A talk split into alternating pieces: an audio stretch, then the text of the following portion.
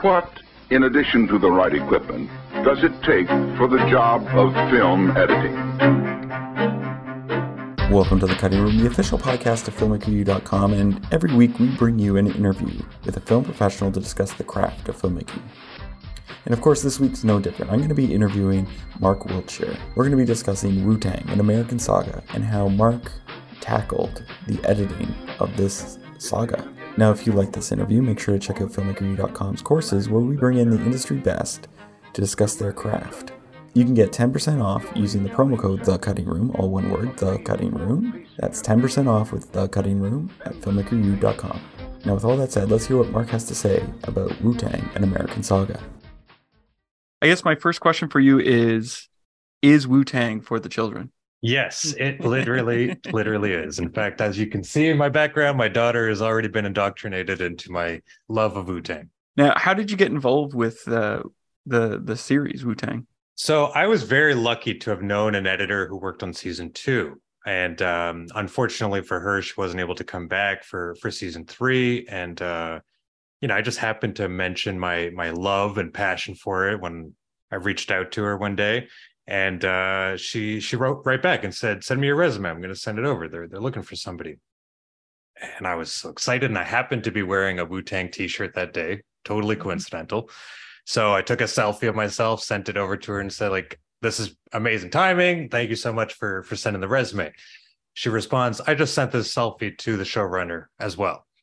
So now he knows you're a fan, and now you know. uh you you know it's, it's made a good introduction. So uh it started from there and then um luckily they they did call me and and i met with the showrunner and i just felt like we were very much on the same page about what the show is and how they like to work and how i can contribute what i can bring to the table. And being a massive fan not just of the group but like i love the show. I was watching the show uh, as a fan of Wu Tang, and uh, and I thought it was a really well made show. So I always felt like if I could be that lucky to work on something like this, I know I'm going to bring my A game to it, and uh, I think I was able to express that in our meeting, and so uh, it it just went from there. Yeah. Now, you worked with uh, RZA in. Yeah.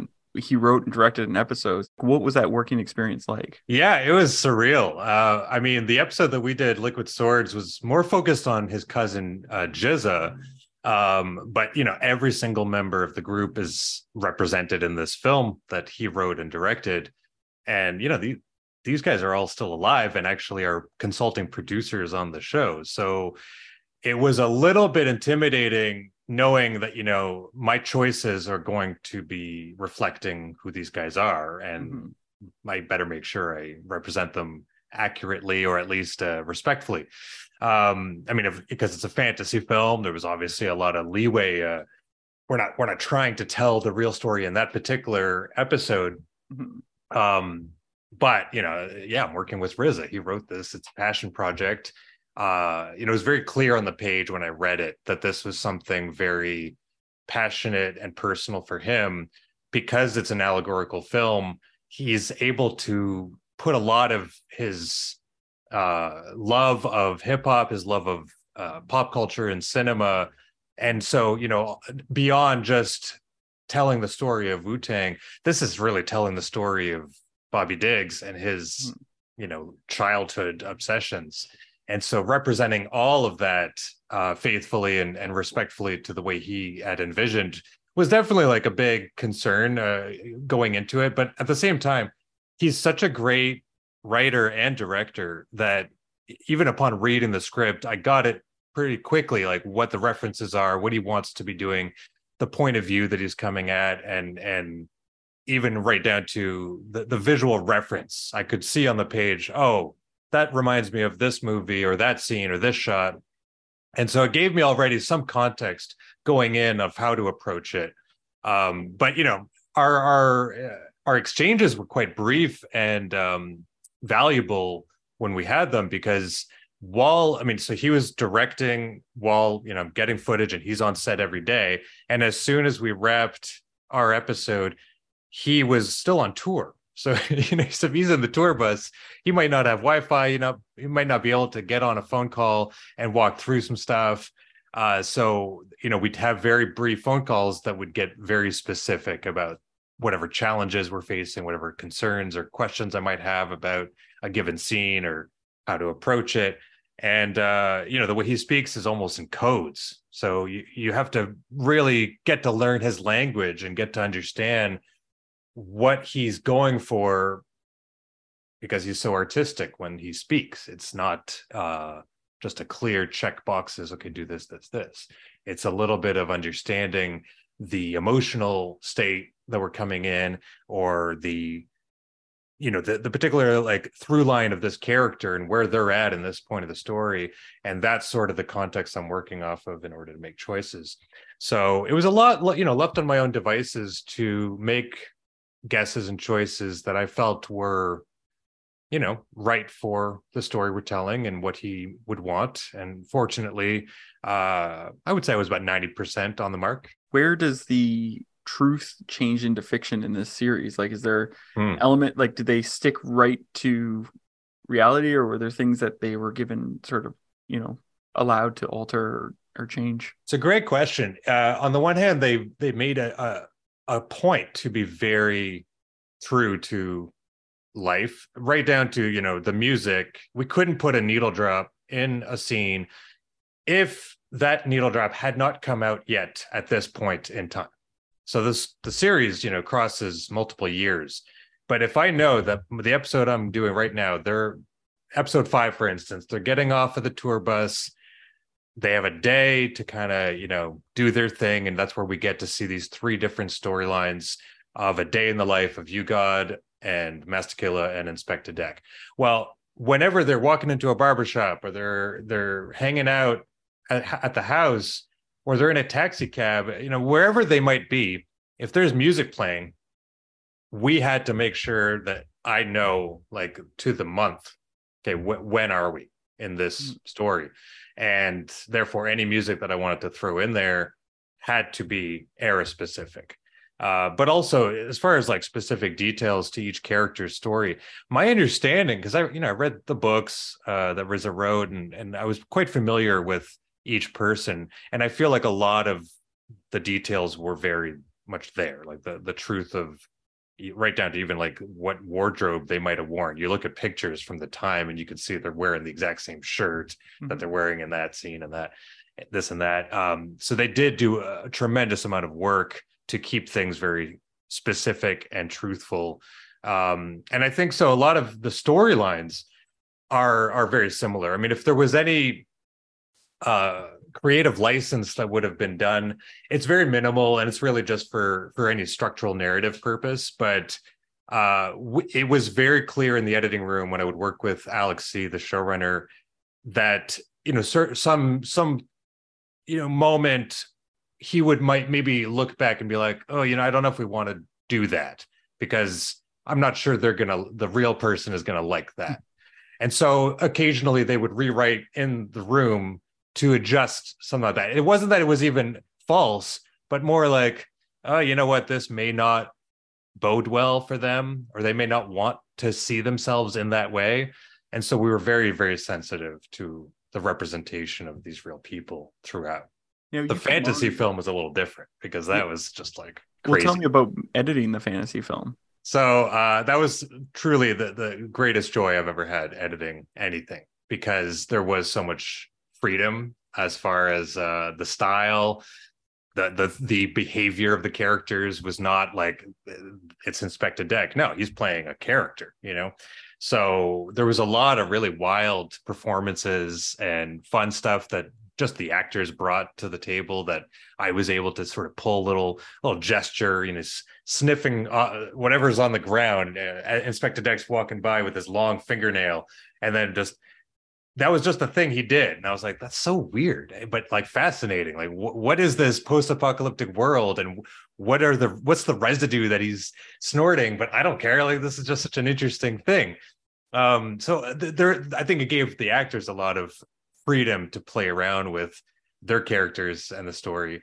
But what was the most fun for me personally was the fact that pretty much every scene in Liquid Swords, the episode we did, is a, an homage to some movie, you know? And so, and most of the movies, if not all at this point, I'm a fan of. You know, if I didn't know it before, I definitely did my research and was like, this is awesome, you know? So just like pulling a little reference from, from Star Wars or from uh, Shogun Assassin which is you know uh, if fans of the album know that was sort of the main sample from the movie that Shogun Assassin they would put throughout the album of Liquid Swords. And so any chance we could do to like throw something in there that was really fun fun exercise of taking a sound bite and throwing it in.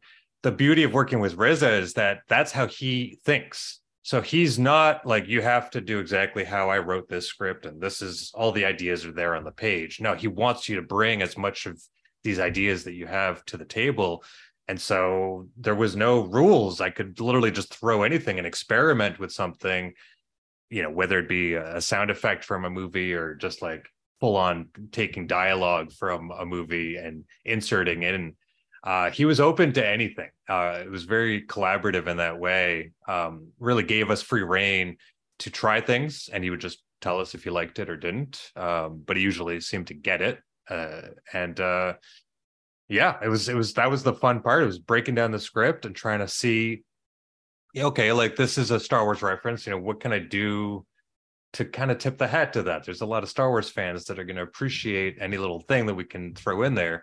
Uh, one instance uh, is I, I found a, a, window to squeeze in the Wilhelm scream, and mm-hmm. uh, I was really happy about that because I've you know it's it's seldom you get an opportunity to actually do it uh, authentically without being sort of ironic or silly. Uh, and I really felt like no, it fits. It actually like belongs here. Uh, but you know, in our sound mix, uh, our sound designer was like really pushing to lose it. He was like, "It's so cheesy, it's overused." But I made my case. I said, "No, but look, like there's so many Star Wars references here. This scene is particularly going to be like a good one to use it." And uh, you know, there was this long silence, and RZA just chimed in, says, "Let's keep it." And I was very happy about that. That was really a, a great moment to be able to see, you know, some of my contributions being in there. But um, yeah, I mean, just uh, right down to like even little sound effects, or, or I added an ADR line at the beginning that was a tip of the hat to Princess Leia at the at the start of New Hope. So just a lot of little things that I was able to do that you wouldn't normally be able to do in a regular episode of TV. Even this show. I mean, this show was what attracted me as a fan was beyond the fantasy episodes, every episode has a little bit of a fantastical element or, you know, an opportunity to experiment or, or break away from any TV norms. Uh, so, and even in the pilot, there's a, this animation sequence that's reminiscent of Fritz the Cat, and it was like, whoa, like that's cool. Uh, you don't usually see that in a TV show. And so there was always a little bit of those opportunities in every episode, but the fantasy episode was kind of just like, balls to the wall whatever you want to do that can you know incorporate some sense of uh, fun and, and enhance and elevate that fantasy. That was the objective. So it was very very exciting. Which was your favorite reference to play with in that episode? Um i mean star wars was definitely a big one because i don't know i just like star wars and i thought that that would be a good one to uh to to throw stuff in. But the Shogun Assassin was one that I really worked a lot because I'm Liquid Swords is my favorite solo album of all the Wu solo albums. And I discovered that movie through listening to that album. I didn't even know what it was. And then, you know, the opening of the album is just straight dialogue pulled from it. And so watching the movie, you know, I really got a sense of, you know, there's a lot of this that's that is in his script, but it's very subtle. And so uh there was one moment where we were able to throw in the the dialogue, just a little snippet of of dialogue uh, to tie in to the album, but also to kind of tie that loop of uh, all the references that maybe you would have missed. You know, this was one like little thing that I, we were able to squeeze in that I was very happy to to put in a Shogun Assassin uh, piece in there. Um, but you know, also the Mad Max reference uh, when the, these these women come in with their four by fours and it's just a wild sequence that goes into a dungeon. It's very reminiscent of uh, uh, Mad Max 3 Thunderdome.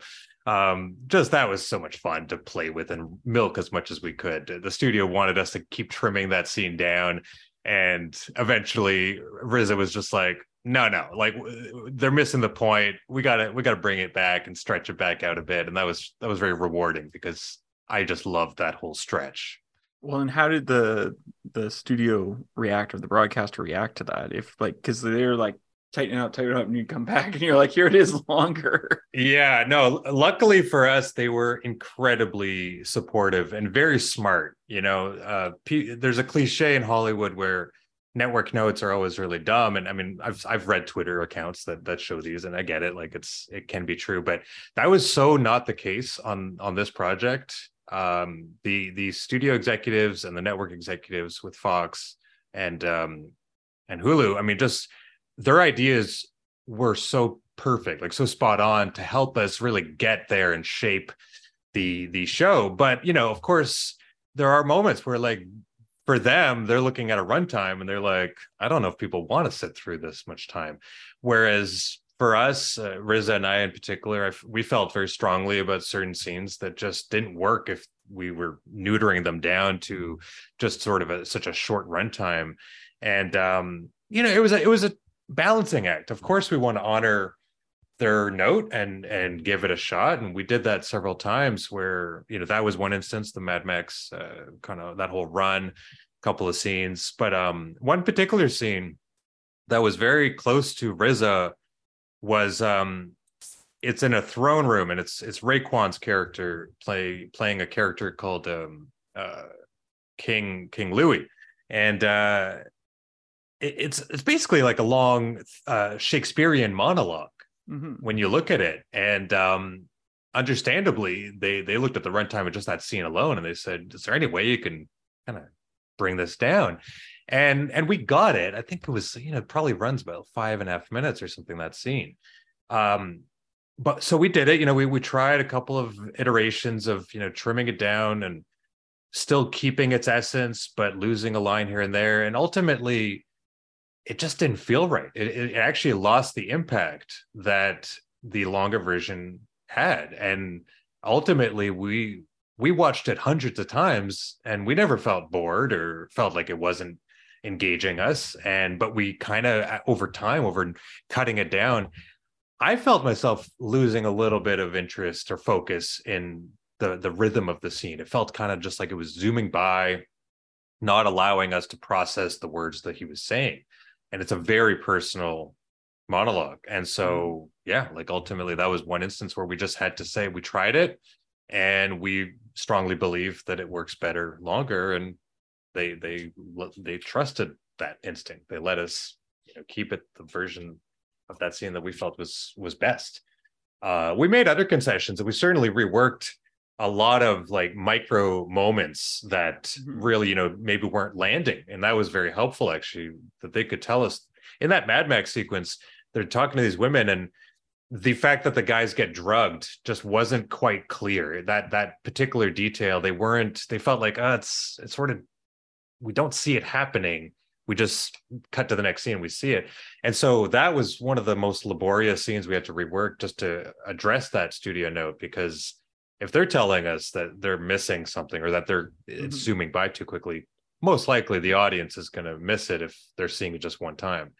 And so that was actually one one particular spot that we we felt okay you know that's that's a fair note to give and and you know i think the final version is the best version of that i was very proud of it actually when i got it i was like oh that is better you know that that is actually working a lot better so so it's a balancing act yeah, you got to work. So you're you're a Wu Tang fan. You got to work mm-hmm. on the Bio series. Yeah, and you got to work with RZA. Is there something you learned from this experience about Wu Tang that you didn't know that you're like, that's amazing? Oh gosh, it's so hard to think about that in retrospect. But the one thing that I learned um, in episode five that was really insightful was I knew about U-God's story about his son because that was uh you know he's he's written a book he's talked about that a lot um so i was familiar with that story but little things about like Masta Killa's story i didn't know anything about that so he was almost going to be a cab driver like as a career and and i didn't even realize like how he almost wasn't part of Wu Tang. Like it just sort of happened very uh luckily, you could say. And, uh, and that's that's addressed in season two a little bit, but in season three, in this episode in particular, it was a great way to see that sliding doors moment for Mhm. him that I wasn't I wasn't aware of that at all. And and through that doing that episode and learning about his story, Masta Killa has genuinely become one of my favorite members. Like I just think he's he what he brings to the table is so unique, like all of them are, but the fact that he almost wasn't part of the group at all fascinates me. So, you know, he his uncle was a cabbie and was looking to retire. And another thing about Masta Killa I had no idea about was that he had a very famous uncle called Marvin Gaye, who is, you know, a singer, talented musician. A lot of his cousins and, and other relatives were musicians. And but in his family, he was not known as having that gift. Uh, people would sort of, you know, his family would sort of laugh at him as a kid trying to be singing and dancing. They're like, that's not your your talent. You know, that's not the thing you've got Go drive a cab. yeah go drive a cab have a steady career you can make a good living you know it's a good honest living and uh but you know of course at that time there was no rap. That wasn't Yeah. uh, a skill that was even you could you didn't think you could have that. And even while he's on tour so he did one song for that ended up on 36 chambers and then he's on tour with these guys. But he has one song like literally one verse in the entire pantheon of what the group has done this far. So you know there's a little bit of jealousy from the other members that he's making equal amount of money that he's not really part of the group or is he? And that kind of attitude. And so he really almost considered like just giving up and and just pursuing a cab career. And you know it was his uncle who gave him who you know found out. Was like wait you've already got a song on this? Like no you have to pursue this. You have to do it. And so he he luckily for all of us did. And like I said, he's like he's one of the best. He's he's truly like what he brings to the to the you know the future and and Mhm. Wu Tang Forever and all the side projects. It's like how would we not have that person? Um, so that was a fascinating element of uh, you know I I feel like I'm always learning things about the group, but that was probably my favorite lesson. Now I have one last question for you. What would you say is your favorite guilty pleasure film or TV show to watch? Man, it's such a great question. I watch as much as I can. Um, it might be because I have a daughter, and I don't know if this is a guilty pleasure, but Centaur World is Oh, like I haven't seen that. My it's- daughter watches it- Bluey right now. but- Blue is fantastic. Yeah. And and I, I don't even know if you'd call it a guilty pleasure because it's so good. Yeah. But Centaur World is just like an amazing animation that has came across me recently because of her that I'm like, I'm looking over her shoulder on the iPad. I'm like, I want to watch this. And so, you know, I'm starting to get into it and it's really, really fantastic and fun. But I mean, yeah, like that, that's really what comes to mind most recently. Uh, I'm very excited to have Party Down back. There's so much great TV. Uh, I just started watching Beef, which is just a lot of fun. heard that's good. I mean, yeah, th- everything is so great right now. I don't even know if if I would call them guilty pleasures. Yeah. Uh, but every time I I rewatch Point Break, that feels like a good guilty pleasure. So that's that's been my Not the remake, the original. no no the OG. I love that. Well, thank you so much for letting me interview you today. Oh, absolutely. Thanks. It's been a pleasure. So that was my interview with Marc. I'd like to thank him for allowing me to interview him. I'd also like to thank Evan Winch for cutting this episode and Jason Banky for producing this episode. I'm Gordon Brickell. Thanks for listening.